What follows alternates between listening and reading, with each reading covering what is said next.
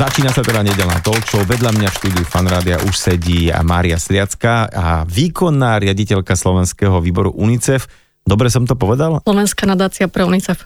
Dobre, lebo už ja to tak budem šéfka UNICEF na, na Slovensku, tak to budem celý Kľudne, čas kľudne. hovoriť. Kľudne. Majka, vitaj a najskôr no ja si tak teba preberiem ako človeka. Ty si viem, že je zozvolená a že ako teba po škole výške vôbec ako napadlo sa nevenovať teda tomu, čo si študovala, ale že ideš niekam do zahraničia, ďalekého zahraničia a teda nie na nejakú prívetivú dovolenku pracovať v nejakej plážovej reštaurácii a požičiavať surfy, ale teda naozaj do krajín, ktoré sa nemajú dobre. Ja to možno uvidím na právnu mieru, lebo mňa to nenapadlo po výške. Že ja som, keď som bola na vysokej škole, tak som bola profesionálna športovkyňa a ani som netušila, že existuje nejaký mimovládny sektor, ani som nepoznala žiadnu mimovládnu organizáciu. Tak prepáč, keď si bola profesionálna športovkynia, v čom si športovala? Že... To je taký šport, ktorý nie je na Slovensku veľmi známy, volá sa, že plutvové plávanie, rýchlostné potápanie, taká Plut- morská panna. Pl- Plútvové plávanie? Áno. Fakt? A to sa kde, akože, aké sú v tom nejaké súťaže na Slovensku? Na Slovensku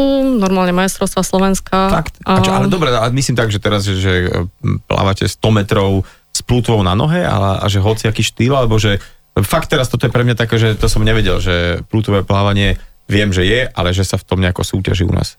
Tak eh, ten šport sa trošku mení, ale v tom čase, keď ja som plávala, tak bolo niekoľko takých disciplín. Eh, Jedna je, že sa pláva 50 metrov na nádych. Uh-huh. Človek skočí a zapláva 50 metrov pod vodou. A momentálne, ak sa nadýchne, tak kon, že diskvalifikovaný, hej, že proste on musí Áno, to dať presne. na 50 je dosť, čo ja viem, ale máš plútvu. A to máš jednu či dve? Jednu takú ako morská panna. Morská pana, hej, a aké, aké to je veľké, aké to je dlhé? No, Zhruba taký do metra to má asi šírku Do v tej najširšej časti. Čiže to, to byť vtipné, že keď sa akože obúvaš a vyzúvaš, hej, že, nie, že vo vode si s tým OK, ale na súši to je dosť také, že kompli, hej. Treba skákať. Treba ska- Či nie je akože, e, že a nevyzujem sa, idem na zmrzlinu, že to asi nedávaš, hej, že Akože dá sa, človek si za tie roky s tým zvykne, tak prirodzene je to taká pr- prirodzená súčasť toho tela. Uh, lebo ja tým, že ja som bola vlastne 10 rokov v reprezentácii, počkaj až takto, aha, či, a máš nejakú medailu, ty si bola niečo, majster? No, pochvál sa, ak to, ak to je pravda. Takže ja som v tom športe bola niečo ako Martina Morocová v klasike, Fakt. že som mala 5 takých rokov, keď som... Ako tak môžeme o, o tom UNICEFe v druhej hodine, môžeme sa zatiaľ v prvej hodine venovať plutovému plávaniu, ale nie, nie, nie iba, iba tak v krátkosti, že mi teraz tak nápadlo, že vieš, že ke, keď sa niekedy tí fotbalisti zabudnú vyzliesť po zápase, idú niekam na pivko, lebo vyhrali nejaký dedinský zápas, takže ne, nezabudila si sa niekedy, že kokos plutva na nohe, že, že nevyzula som sa ani, že proste hneď ako vyjdete, tak si to dávate dole. Väčšinou áno teda. Ale tak je to naozaj taká prirodzená súčasť pre nás, lebo tým, že teda som bola v tej reprezentácii, tak niekedy, keď sme sa pripravovali na majstrovstvo Európy alebo sveta, tak sme plávali tak neviem 10 kilometrov denne. A spomínala si, že jednou z disciplín v rámci súťaží je podvodné plávanie na 50 metrov. A čo ešte, aké ďalej, ďalšie disciplíny sú v tomto? Okrem tých 50 metrov na nádych sa plávajú také disciplíny s takou špecifickou kyslíkovou bombou, ktorú tlačíme pred sebou a to sa pláva, že 100, 400, 800 metrov. A potom zvyšné disciplíny sa plávajú s takým špeciálne ohnutým šnorchlom, cez ktorý teda dýchame pravidelne. A, to sa pláva od 50, 100, 200, 400, 800 až 1500 metrov a ja som teda bola viac menej šprinterka, alebo také, že dlhé šprinty som plávala. Specializovala som sa na 200 200 je dlhý šprint Dlhý v šprint, no. plutovom plávaní. Ako čo sa dne, fakt, túto informáciu som nečakal, mám tu všelijaké otázky na teba. A to je super, to je, a, že, čiže tomuto sa venuje veľa ľudí, ale to sa väčšinou ako na jazerách trénuje, alebo vnútri? Nie, normálne v bazéne. V bazéne. Mm-hmm. Akože, čiže len sa otáčate, odrážate, že preto asi tých 50 metrov, lebo tyn, by človek narazil pri tých... Dobre, tak toto je sranda. Tak to si niekedy pôjde... A dá sa na to ísť pozerať, že máte že fanúšikov, že tlieskajú, kričia, že... Nie, poď. normálne majstrovstvá všetky Slovenska, sveta, Európy, všetko funguje, svetové poháre. Len to teda žiaľ nie je olimpijský šport. Nie je to olimpijský šport, preto to nie je také známe. také populárne. No tak dnes vlastne taký rozhovor so športovkyňou mám, ktorá tá by the way teda je riaditeľka UNICEFu alebo šéfka UNICEFu. Skrátim, máš to strašne dlhú tú funkciu, ale budeme sa baviť teda o, o, o tom UNICEFe dnes veľa. A poďme na to, že ako ťa to napadlo, že teda takáto morská panna sa vydá niekde do Afganistanu alebo kde si preč. No takže ja sa vrátim k tomu, že keď som teda skončila tú vysokú školu, tak ja hovorím, že mám taký uh, americký kariérny rebríček. Že som po vysokej škole ako väčšina Slovákov v tom čase nevedela, čo chcem robiť a keďže sa otvorili hranice, tak som skončila na chvíľu so športom a išla som pracovať do zahraničia, v tom, v tom čase do Írska, kde som hneď rovno po vysokej škole skončila v takej skvelej práci, že som robila v smetiach v Írsku nočné smeny a triedila som uh, odpad na páse, uh, kde som triedila teda plechovky. Kde sa to od... si presne? Čo si študovala? Teda, aby som vedela, že... Ce- cestovný ruch na cestovný. ekonomickej fakulte. OK, ale však áno, vieš, cestovať si musela tam, aby si išla a, a je to je taká nejaká ekonomika. No, čiže bola si, že manažerka separovania odpadu, takého nočného, hej, v, v tej uniforme, mali ste uniformy všetky? Presne. Dodnes teda, keď prejdem okolo smetného koša, tak cítim ten smrad. Takže dva roky som bola v Írsku a kde som robila rôzne podradné práce. A jeden náš profesor z vysokej školy on zvykol hovoriť, že dobrý manažer je taký, ktorý pozná všetky tie práce tých ľudí pod sebou. Uh-huh. Takže ja som presne takto začínala, že z, úplnej nuly. Keď som sa vrátila po dvoch rokoch na Slovensko, tak som bola presvedčená, že chcem robiť uh, osobnú trénerku. Sa chcem venovať tomu športu. Čiže opäť, že sa vrátiš tej plútve, hej? Tak nejak, že budem robiť vo fitness centrách, robila som si rôzne nejaké kurzy, robíku a podobne. Uh-huh. Potom sa stalo to, čo sa stalo väčšinou, väč- ľudí, že sa mi rozpadol vzťah, že boli sme s priateľom spolu v Írsku a rozpadol sa mi vzťah. A vrátila som sa na Slovensko, začala som pracovať ako hotelová manažérka v rôznych nejakých takých hoteloch, menších po Slovensku, v Bratislave teda, kde človek príde do styku s takými rôznymi ľuďmi, čo je celkom zábavné, lebo jednak keď som pracovala v tých hoteloch, tak mňa tam začali prenasledovať rôzne, nazvem to katastrofy, že som dvakrát riešila nejaký malý oheň v hoteli, že nám niekoľkokrát hotel zaplavilo a podobne. Prepač, ale to mohlo naozaj niektorých takých poverčivejších ľudí aj odradiť e, od nejakej spolupráce s tebou, že ty keď si tam, tak stále sa niečo deje. No a ako sa to teda zmenilo ďalej, že čo ťa donútilo alebo čo ťa prímelo opustiť post manažerky v hoteli a vydať sa pomáhať do zahraničia? Tým, že teda sa netajím tým, že mám také kresťanské vedenie e, z rodiny, tak chodili tam ľudia, ktorí sa dosť často na všetko stiažovali. Že ja to hovorím také, že malí strední manažéri, ktorí sa tvarili niekedy viac ako tí manažery nad nimi a dokázali sa stiažovať na neprepečený steak alebo na to, že nejaké víno je zlé, aby dostali flašku zadarmo. A potom tam začali chodiť ľudia, ktorí jeden večer si priniesol manželku, druhý večer prišiel s milenkou. A dokonca sme mali hosti, ktorí teda požadovali od nás, aby sme im objednali nejaké slečny na izbu. A, tak som sa začala tak zamýšľať nad tým, že nie, že není toto úplne to, čo by som chcela asi robiť v živote. A že idem sa možno pozrieť za niečím iným. A stalo sa to, že v tom čase bola tiež taká ako keby ekonomická kríza na Slovensku a ten penzión, v ktorom som pracovala, tak... E, Čiže sa, sme v roku 2008 plus minus asi? Tak nejaké. Okay. Uh, tak sa ho rozhodli prenajať. A tým pádom moja pozícia v práci skončila a ja som sa začala zobrať niečím iným. No a v tom čase som mala nejakých takých kamarátov, s ktorými sme cestovali takým rôznym spôsobom, že proste sme sa zbalili a hoci keď sme spali na pláži, neviem, na, na Sicílii alebo v Maroku, niekde na pláži, v horách a takže sme cestovali s rúbsakom, teda nejakými low-costové zájazdy. A oni mi tak začali ukazovať všelijaké mimovládne organizácie v Bratislave, ktoré fungujú, chodívali sme na festivaly, neviem, jeden svet. A, tak som začala rozmýšľať o tom, že teda existujú nejaké dobrovoľnícke pracovné pozície, alebo to dobrovoľnícke pozície, Začal som sa o to zaujímať a dostal som sa úplne náhodou k informácii, že Salesiani posielajú dobrovoľníkov do zahraničia a platia za tých dobrovoľníkov náklady, že odvody, sociálne dávky a tak ďalej, kým je ten človek v zahraničí. A keďže moja práca v tom čase skončila, tak som začala uvažovať, že by som šla ako dobrovoľníčka do Afriky. A stretla som v tom období chalana, ktorý sa vrátil z Kene, kde pracoval z, zo Street Boys.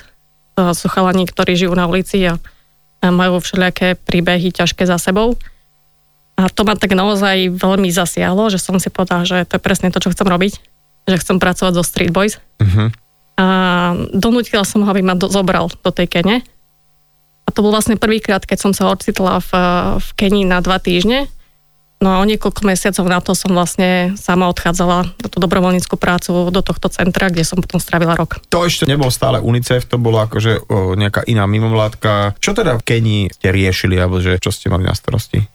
Ja som pracovala v škole, ktorú viedli misionári. Salesiani bola to normálne kresťanská škola, ktorý je v pomerne vo veľa tých afrických krajinách veľa. Bola to takže internátna škola pre chlapcov, a oni týchto chalanov vyťahovali buď z ulice alebo z väzenia. Boli to chalani, ktorí väčšinou trávili nejaký čas na ulici, kde sa žili či krádežami, či neviem, fetovali, drogovali.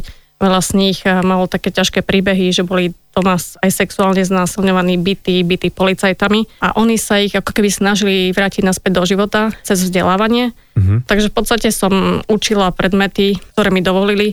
V tom čase som učila uh, informatiku a pomáhala mi s matematikou, ale nebolo tam nejako veľmi čo robiť. Takže skôr bol o tom, že tráviť čas s tými chalánmi, rozprávať sa s nimi a nejak ich tak motivovať, aby aj oni sami sa snažili ten život meniť. A to dnes, keď sa aj na to pozriem z takého pohľadu už profesionálneho, eh, je niečo, čo sa často robí, čo je taká chyba u mladých ľudí, ktorí sú robiť dobrovoľníkmi, že v podstate nikdy ako dobrovoľník ani nedostanem nejakú špeciálnu nejakú funkciu alebo niečo, s čím by som mohla tak efektívnejšie pomôcť, pretože o tej pomoci vie veľmi málo. Aha, sme naznačili, že je tam taký problém, taký ten úvodný vstupný, tak poďme na to, že čo je tam problém? Asi taký najčastejší problém, ktorým sa stretávam, je, že aj mne dneska píše možno skoro každý týždeň nejaký mladý človek, že by chceli ísť niekam ako dobrovoľník pomáhať. Problém je, že neexistuje odbor pomoc. Uh-huh. Len tá pomoc je veľmi široký pojem a väčšinou ľudia, keď chcú ísť pomáhať niekde, tak chcú robiť niečo, čo nerobia tu. To je opak toho, čo by vlastne mali robiť. Hej, že ak je niečo v niečom dobrý a profesionálne sa v nie, niečomu venuje, tak práve to je ten odbor, ktorý môže najviac pomôcť. Uh-huh ak som pochopil, čiže dajme tomu, že som ITčkár, dobrý, ale už mi to tu lezie na nervy nejakým spôsobom, mám nejakú takú, nejaký stav, že potrebujem od toho si oddychnúť, tak teraz sa prihlásim, že uh, ja by som chcel normálne ísť kľude na rok, budem makať, čo mi poviete, len prosím vás, niekto nie je z IT. A to je práve tá chyba, že No ale viete čo, že nám by strašne pomohli tie vaše skúsenosti, keby ste teda nerobili tu pre nejakú korporáciu, ale budete učiť nejaké decka uh, základom počítačov, alebo teda nemusia to byť základy. Čiže ako, ako keby tú odbornosť, keby len preniesli do toho dobrovoľníčenia, tak? To by bola ešte tak pekná práca, keby ho poslali uh, učiť uh, informatiku. Uh, skôr práve naopak, tá jeho najväčšia potreba by bola pri nejakej správe databáz uh-huh. uh, a informácií, ktoré sa spracovajú, sú veľmi dôležité uh, pre pomoc, že aj teraz sme poču, to počúvame... ako takého amatéra, ktorý teda nie, ne, nedistribuje dobrovoľníkov. Ale uh, viem teda, že ty si bola aj na Haiti, Afganistane, a v Gruzínsku. No a to, že je to potom, to, to je už tak, že keď človek je raz e, tomuto celému príčuchne, že buď, buď si povie, že fúha, tak toto som tak akože vyskúšal, že prejde, neprejde, neprešlo a vrátim sa pekne naspäť do, do toho takého čistého pohodlného života so všetkými takými tými už e, výdobytkami, alebo e, je to tak, že ti v dobrom slova prepne a že naozaj ty ideš z misie na misiu a už to je kvázi, že že či tí ľudia, ktorých v, v tomto kvázi dobrovoľníčení alebo v tomto zahraničí stretávaš, sú presne tí, ktorí majú za sebou už viacero misií a že čím teda viacej, tak tým sú aj v tom skúsenejší, že vedia nastúpiť hneď a podávať výkon taký, aký treba. Ja si myslím, že 90% ľudí, ktorí keď sa vráti, tak prvú vec, ktorú chcú urobiť, že chcú ísť niekam naspäť, alebo do inej krajiny, alebo chcú ísť naspäť. Čo je väčšinou najväčšia chyba. Niekedy je naozaj veľmi dobré zotrvať, spracovať tie informácie, lebo jeden z tých dôvodov, prečo sa chcú vrátiť, je práve ten, že človek straví niekde dlhý čas, nájde si tam nových kamarátov a príde domov a vlastne nevie sa zaradiť do spoločnosti, preto mm-hmm. chce ako keby utiecť naspäť. V mojom prípade to bolo skôr o tom, že mm, ja som si hľadala prácu a keďže bola stále tá ekonomická kríza, tak som si hľadala prácu naspäť v hoteli, uh, ale pozerala som sa aj po tých milovaných organizáciách. Ale ešte stále som bola tak ako keby naivná, že som nevedela, hej, že uh, ako ten sektor funguje že napríklad ja som dostala dobrovoľníckú ponuku, platenú dobrovoľníckú ponuku pre OSN a ja som netušila, čo je OSN, hej, že čo to bola aká pracovná ponuka, ja som to odmietla. Organizácia Spojených národov, keby ja len tak. Že ako... Áno. A, takže a dostala som aj pracovnú ponuku, alebo našla som inzerát uh, malej slovenskej organizácie Človek v ohrození, ktorá v tom čase ponúkala veľmi nízky plat, ale bola to taká akože pozícia zaujímavá tak som požiadala teda o zamestnanie alebo o pohovor. Tá pozícia sa volá, že koordinátor humanitárnej pomoci. A ja som prišla na ten pohovor, bola som niekde v Taliansku, takže ja som opäť zabudla, že čo to je za pozícia, hej, že na čo som sa prihlásila. A ja som naozaj netušila, že o čom tá práca je. A napriek tomu, že ten plat bol taký nízky, tak ma zobrali. A, a mala som veľké šťastie, lebo práve v tej organizácii tým, že bola taká malá, tak som za pomerne krátky čas mala možnosť pracovať na rôznych typoch projektov v rôznych krajinách a riešila som tie najkomplikovanejšie veci, na čom sa potom človek veľmi, veľmi veľa veci naučí. Povedzme si o tomto období, že kde všade si bola a čo všetko si robila. Ja som za 3 roky práce v tej organizácii vystredala prácu či v Afganistane, či v Gruzínsku, či na Haiti. Mm-hmm. Bola som niekoľkokrát v Kenii a v Južnom Sudane na úplne rôznych typoch projektoch, kde som sa naozaj toho mala možnosť veľa naučiť. A takisto mala som veľmi dobrú šéfku, ktorá tiež teda sa venuje takéto práci niekoľko rokov ktorá dbala na to, aby sme sa v tej oblasti vzdelávali, takže som absolvovala asi 10 školení s Rakúskym Červeným krížom, kde som sa špeciálne špeci- e, školila hlavne na prácu na stavbu latrín, na to, ako riešiť vodu v rôznych oblastiach. A, a veľmi také som, technické zručnosti. Prepač, ja som pred časom, nejakými rokom, dvomi, tromi, alebo dávno som čítal s tebou rozhovor v nejakom médiu, už neviem, a práve tam to bolo o tom, že ako keby, že, že tak táto slečna, tá si fíči v tej vode, že ty si ty tú vodu nejak tak ako, že teda celkom tomu rozumieš, ako myslím tej problematike, uh, že prečo je v krajinách, ktoré voláme, že tretí svet, že najväčší problém je, že je voda, že akože samotná pitná voda, prístup k nej a takisto to splachovanie alebo, alebo tie záchody. Ja som či, videl na Netflixe taký pekný dokument s Billom Gatesom a práve to, že tá jeho nadácia sa snaží, alebo že zapojila brutálne veľkých inžinierov z celého sveta, aby vymysleli veľmi jednoduchý, lacný, prenosný nejaký ako keby, že záchod, ktorý teda vie premieňať, lebo to je asi problém v treťom svete, že tam nie sú kanalizácie a neviem si, si si človek vedel predstaviť už len také maličké mesto ako Bratislava, čo je v podstate pol milióna, čo je niekde v Afrike také, že väčšia osada a že keby sme tu teda nemali kanalizáciu, že proste by to celé niekde páchlo, smrdelo a to nie je o tom celom smrde, ale o tých chorobách všetkých, ktoré sa rozširujú. Čiže, čiže uh, pitná voda a vôbec záchody, to je strašne ako keby veľký, veľký problém v tomto svete. No a čo si sa naučila? Tak asi naj, najzaujímavejšia vec, ktorá teda mňa fascinuje a, a dneska teda fascinuje veľa mladých ľudí, lebo ju často používam na školeniach pre dobrovoľníkov, je, že úplne prvú, prvú vec, ktorú keď sa niečo zomelie, čo budeme potrebovať, je záchod, na čo nikto nemyslí. Keby teraz prišlo nejaké zemetrasenie alebo neviem, nejaká záplava, tak eh, nás presunú do nejakého tábora alebo na nejaké miesto a mhm. ešte skôr, ako budeme hladní a smední, tak pravdepodobne budeme potrebovať na záchod. A, a keď je na jednom mieste nejakých 10 tisíc ľudí, alebo a tých ľudí každý deň pribúda, tak to začína byť veľký problém a, a má to dopad na všetky iné oblasti uh, života a, a na, na zdravie ľudí oveľa väčší možno ako keby, keď nemajú to jedlo, hej, že tých nie, niekoľko dní pretože sa tam začnú hromadiť baktérie. A preto sa rieši niekoľko takých e, stupňov toho, ako sa tie záchody budujú. A ten prvý taký základný spôsob je, že sa natiahnú pásky na pole, tam sa vykopú jamy a tam sa proste to okay. potom zakopáva. A potom sa začínajú e, stavať jednoduché latríny, ktoré majú nejaké konštrukcie a niektoré tie súčiastky sa potom vozia z iných krajín, alebo sa teda budú lokálne, že sa to buď stavia z nejakého lokálneho materiálu. A je to vlastne prvá vec, ktorá je veľmi potrebná. A čo je na tom najfascinujúcejšie, že sa veľmi ťažko na to hľadajú peniaze.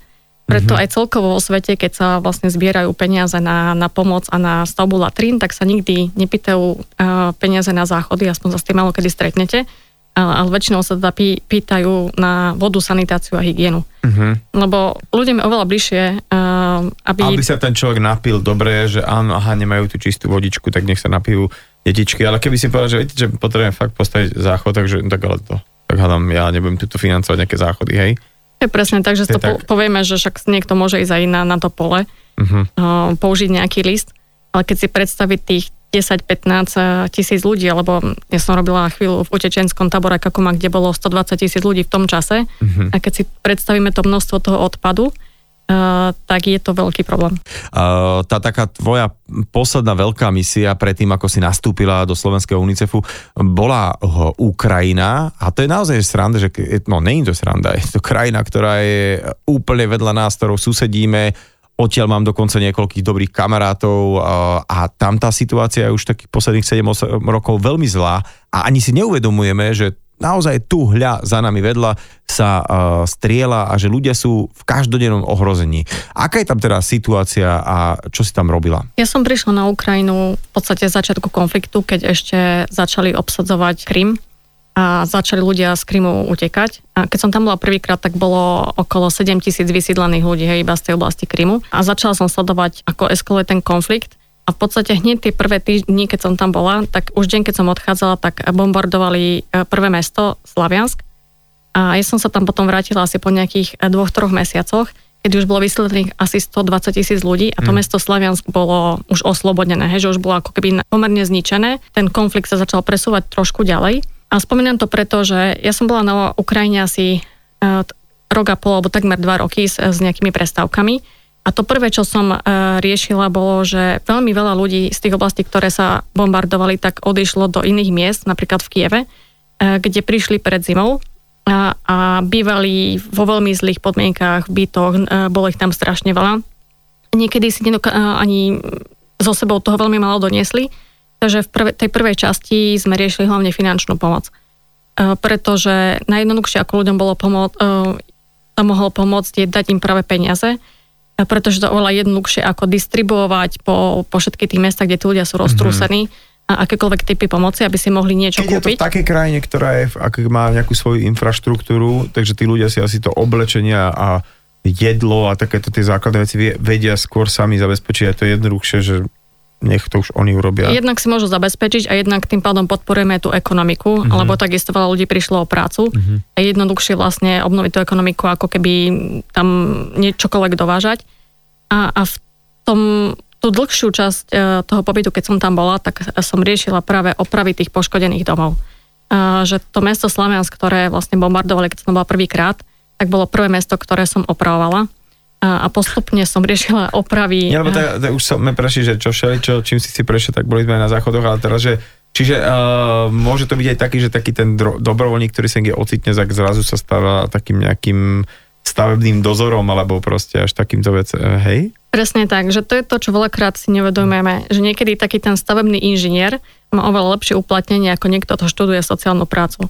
Pre mňa to napríklad bolo strašne komplikované, pretože ja nemám absolútne žiadne technické zručnosti, a tým, že tam nebol nikto v tom čase, kto by v tom odbore študoval, alebo že by, hej, takže a vedel, to, to padlo. Na... A vedel zároveň, ako funguje tá pomoc a, a vedel uh, tie princípy rôznych donorov, ktorí každý má iné podmienky, ako treba vyučtovať peniaze. Uh-huh. Takže u mňa skončil presne takýto technický projekt, ja som sedela častokrát na stretnutiach s tými inžiniermi stavebnými a rozmýšľala, akým spôsobom čo najviac domov opravíme. A teda poďme na ten UNICEF, lebo tú značku akože všetci poznáme a, a vlastne ako funguje UNICEF teraz, akú má náplň vo svete, ako je financovaný a čo vlastne robí slovenský UNICEF, poďme si povedať. UNICEF v rámci tej pomoci sa venuje niekoľkým sektorom. Hej, tak ako som na začiatku hovorila, že neexistuje odbor pomoc, tak tá pomoc je rozdrobená na niekoľko sektorov a UNICEF je zodpovedný teda za prioritne vzdelávanie, vodu, sanitáciu a hygienu,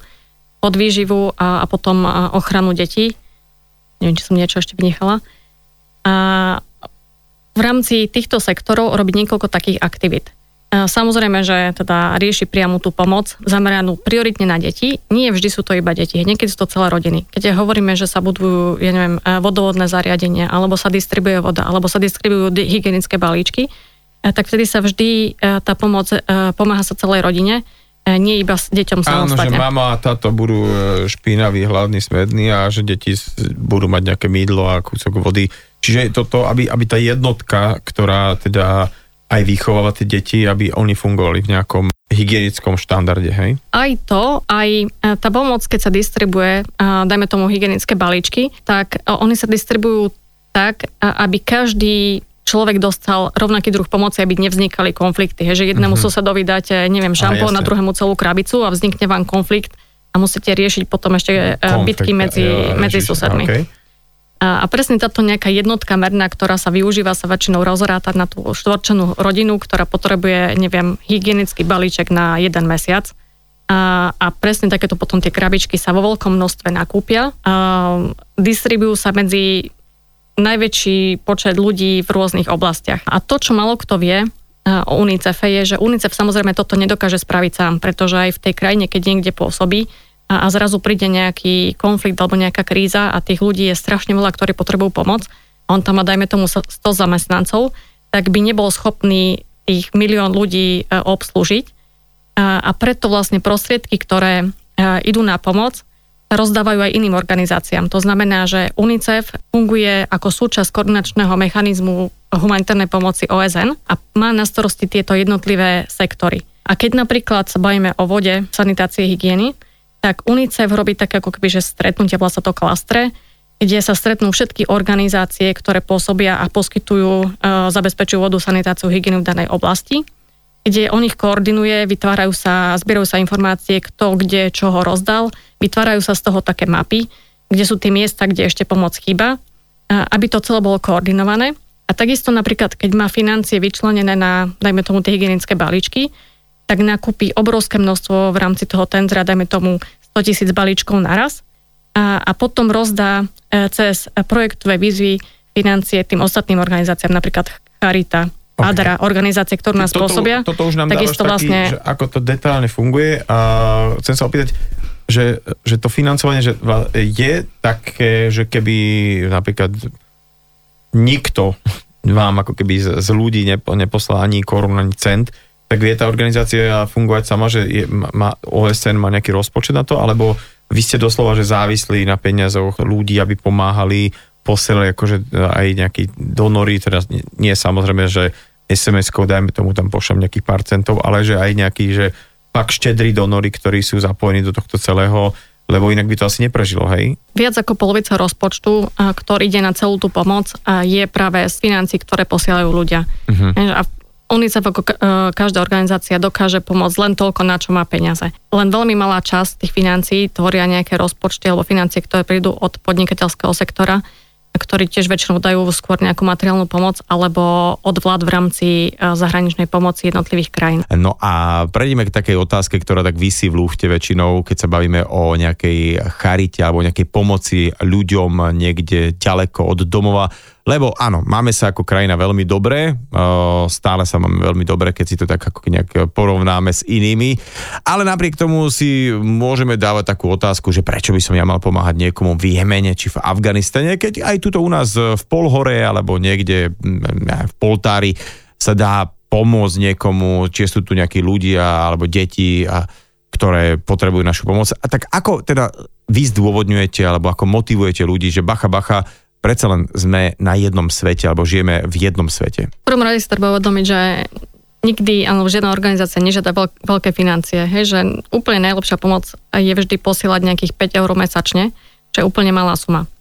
A, a teraz tej pomoci, že prečo? Jednak u nás máme funkčné sociálne systémy, pomerne funkčné, čo vo, v tých iných krajinách nie sú. To znamená, že ľudia nemajú niečo ako, neviem, životné minimum. To znamená, že zarábajú zo dňa na deň. Asi najlepší príklad, ako si to dokážeme predstaviť, je momentálne aj súčasne aj korona kríza, kde uh, u nás napriek tomu, že je kríza, že ľudia prídu o prácu, dostanú sociálne dávky, aspoň teda zatiaľ, ale v tých afrických krajinách asi dokážu zarobiť zo dňa na deň na to, aby mohli kúpiť chlieb deťom na druhý deň a keď im zatvoria pracovný trh alebo im neumožňa presun, dáme tomu zo, slanu, zo slamu do mesta, tak v podstate prídu aj o tento zdroj príjmu a majú vlastne absolútne nič.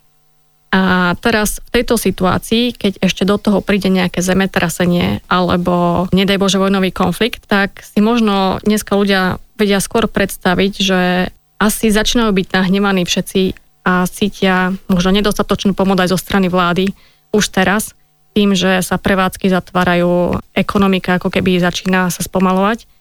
A keby tento Keby do toho ešte prišiel nejaký konflikt, tak neviem, kto by si vedel predstaviť, že im vláda alebo štát hneď pomôže a vtedy neexistuje uh, iný systém pomoci ako pomoc zo zahraničia. Poďme teda na túto aktuálnu situáciu, lebo teda to, čo, čo sa s covidom deje u nás, to vidíme a vieme to nejak navnímať, ale ako sa to dotklo teda takýchto organizácií alebo nejakých projektov, ktoré sú v krajinách tretieho sveta? Buďme konkrétni, že ako to vyzerá v tých krajinách teraz, že či to je horšie, alebo ako to teraz je? Ja sa priznam, že nie som veľmi na čísla, ale to, jednu tú štatistiku si pamätám, že sa odhaduje, že v dôsledku koronakrízy zomrie denne o 6 tisíc detí do 5 rokov viac.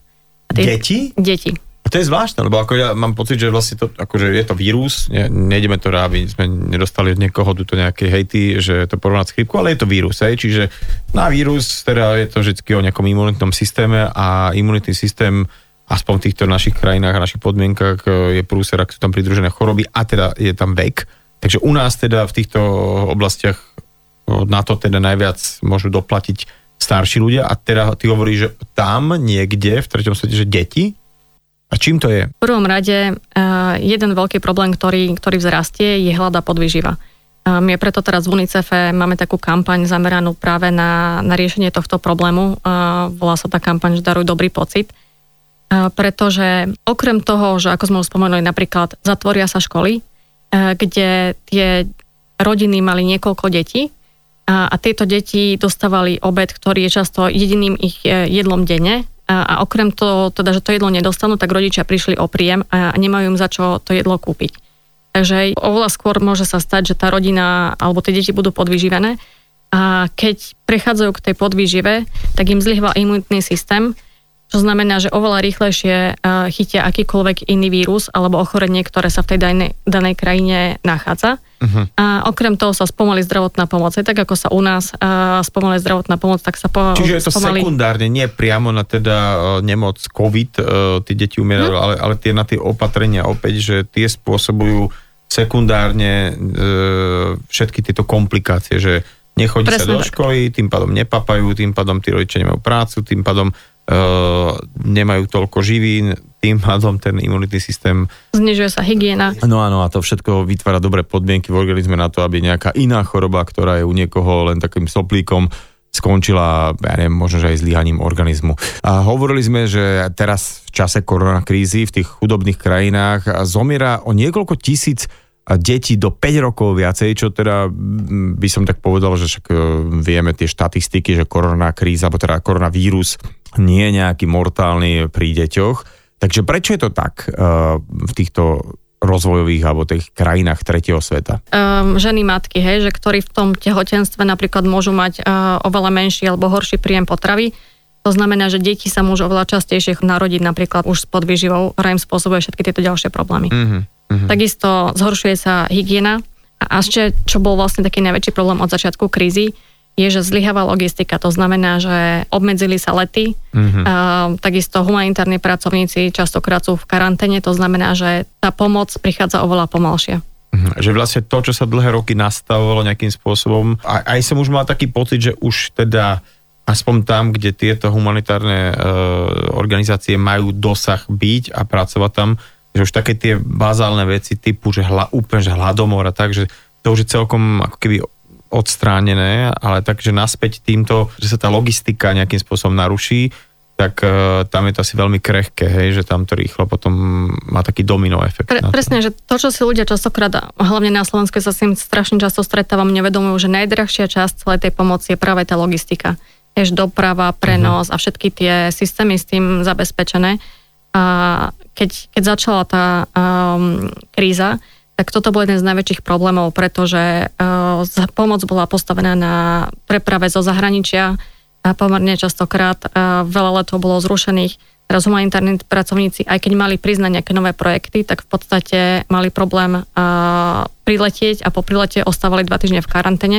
To znamená, že všetko sa ako keby celý proces sa spomalil mm-hmm. a tie potreby narastali pretože takisto ako aj na Slovensku bolo potrebné zabezpečiť napríklad v zdravotných zariadeniach e, nejaké hygienické praktiky.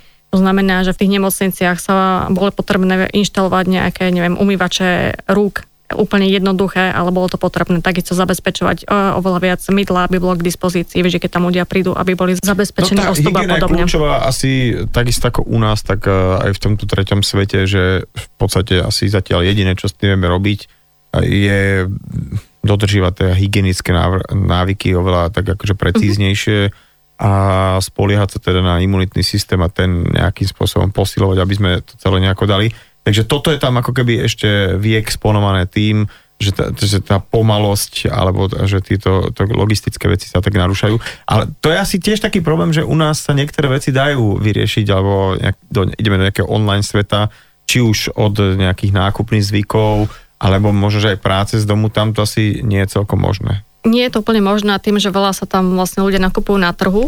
Na druhej strane, čo je taký možno paradox a, a čo je taká možno aj dlhodobý výsledok tej práce nielen UNICEF, ale viacerých organizácií, ktoré sa teda venujú tej uh, hygiene, je, že tie krajiny ako keby boli oveľa lepšie nastavené na tú pomoc. Um, pretože boli zvyknuté dlhé roky, že sa tam robili programy na propagáciu hygieny, hej, že také Mhm. tie plagátiky na umývanie rúk sú pomaly všade. Uh, jeden druh pomoci je napríklad, že v utečenských táboroch sa natáčajú filmy alebo rôzne pesničky, aby si ľudia umývali ruky. A, a preto uh, toto šírenie tých informácií tam môže niekedy fungovať oveľa lepšie. Mhm. A preto v tej prvej fáze tie výsledky možno v tých afrických krajinách neboli až také drastické, ako sa pôvodne očakávalo a že skôr my, e, ktorí nie sme zvyknutí na nejaké obmedzenia, tak sme mali s tým väčší problém ako oni. A vlastne pred týždňom a trošku viacej možno bol Svetový deň výživy, takže celkom nám to tak nejako zapadá aj táto aktuálnosť tohto rozhovoru. A mne sa páčilo aj to, ako si to povedala, že dá sa darovať dobrý pocit a ako teda fungujú nejaké mechanizmy, ako darovať tento dobrý pocit niekde uh, ďaleko od domova. A tých mechanizmov je niekoľko. My teda máme samostatnú stránku Darej dobrý pocit, kde si ľudia môžu kúpiť pohľadnicu pomoci a poslať ju niekomu, alebo môžu poslať prázdnu sms na číslo 844. A, a je to, um, uvedomujeme si teraz, že veľmi veľa ľudí možno teraz prišlo aj o prácu, majú problémy samostatne a preto naozaj nechceme veľa. A, a žiadame od ľudí iba príspevok 3 eur, čo v rámci tej pomoci pomôže na, naozaj veľmi veľkým spôsobom. Práve podvyživa je vec, ktorá sa dá ľahko vyriešiť, pretože až 90% tých prípadov sa dá vyliečiť. A stačí na to m, taká jednoduchá vec ako arašidová pasta. A UNICEF dlhodobo používa v rámci pomoci také balíčky arašidovej pasty, kde uh, tieto balíčky um, to dieťa je na raňajky, obeda, večeru a za tie 3 eurá e, dokážu vlastne 3 deti e, mať raňajky, obeda, večeru vo forme tohto balíčka. A v priebehu 10-12 dní sa dokážu dostať z akutnej podvýživy do takého mm, polozdravého stavu. Ešte na jeden vstup si zdrží Máriu Sliacku, výkonnú riaditeľku Slovenského UNICEFu a teda taká štatistika, ktorú som čítal prednedávnom, že práve vaše povolania alebo povolania v týchto charitatívnych organizáciách, ktoré pomáhajú ľuďom, častokrát obetujú z toho, z toho z tej svojej energie až príliš, že sú veľmi náchylné na vyhorenie alebo vyhoretie. Že zaznamenal si ty, že by ľudia odchádzali práve kvôli tomuto? Veľmi málo ľudí poznám takých, čo odišli. A je to skoro o tom nájsť si nejaký ten spôsob tej psychohygieny, čím človek to robí dlhšie, tak tým si menej veci pripúšťa a mať veci, ktoré to filtrujú. U mňa je to teda ten šport a, a viera, že si to viem nejakým spôsobom v hlave nastaviť. Jasné, že mám obdobia, kedy, kedy je toho naozaj veľa. A takýto príklad bol napríklad, keď som sa vrátila z tej Ukrajiny po uh, 9 mesiacoch, kedy som prechádzala pravidelne checkpointami na frontovej línii. Toho bolo naozaj veľa. A vrátila som sa na Slovensko a mala som to šťastie, že teda pracovala som pre americkú organizáciu a mala som dobrý plat a mohla som si uh, dovoliť niekoľko mesiacov nepracovať. Uh-huh. Až to bol naozaj ten moment, kedy som, kedy som to potrebovala, že proste dva mesiace som nerobila vôbec nič, ležala som na gauči, prepínala telku a vyčistila si hlavu, aby som mohla znovu začať fungovať. Dobre, čiže je tam takýto moment nutný, Človek aby, si, vyhorí, aby, aby človek nevyhorel, taký nejaký taký ten balans si nájsť, že po mesiacoch takejto práce, kde teda človek asi musí ísť v nejakom inom mentálnom nastavení, tak proste potrebuje vy, vyloženie, že vypnúť, hej, aby mohol sa naštartovať. Vypnúť aj fyzicky, aj psychicky, pretože tá humanitárna kríza je náročná v tom, že sa všetko deje rýchlo. Uh-huh. To znamená, že často pracujeme 16 eh, hodín denne a sme niekde na tom mieste krátku dobu. Naozaj rok je dlhý a väčšinou teda sa stáva, že tie humanitárne organizácie práve vo vojnových konfliktoch posielajú tých zamestnancov každé 3 mesiace na 2 týždne domov. Uh-huh. Práve aby si oddychli, aby, aby to zvládli ďalej, aby, aby nevyhoreli. Aby... Tak nejak. Uh-huh. Tak to asi už uh, tiež majú nejakú skúsenosť a nie je to nastavené, aby, aby naozaj tí ľudia sa, sa v tom nazvem to fachu, udržali. Ja ti veľmi pekne ďakujem za tvoj čas a ja verím, že ľudia, čo nás počúvali, uh, mnohé veci počuli po, možno aj poprvýkrát, že ich to nejakým spôsobom namotivovalo, aby sa rozhodli pomôcť, urobia uh, nielen sebe ten dobrý pocit a vyzdelajú ho, ale niekoho na druhej strane sveta možno aj, že fakt, že zachránia. Ďakujem ti veľmi pekne. Mojim dnešným hostom nedelnej talk show bola šéfka Slovenského UNICEFu Mária Sliacka. Pekný deň ešte.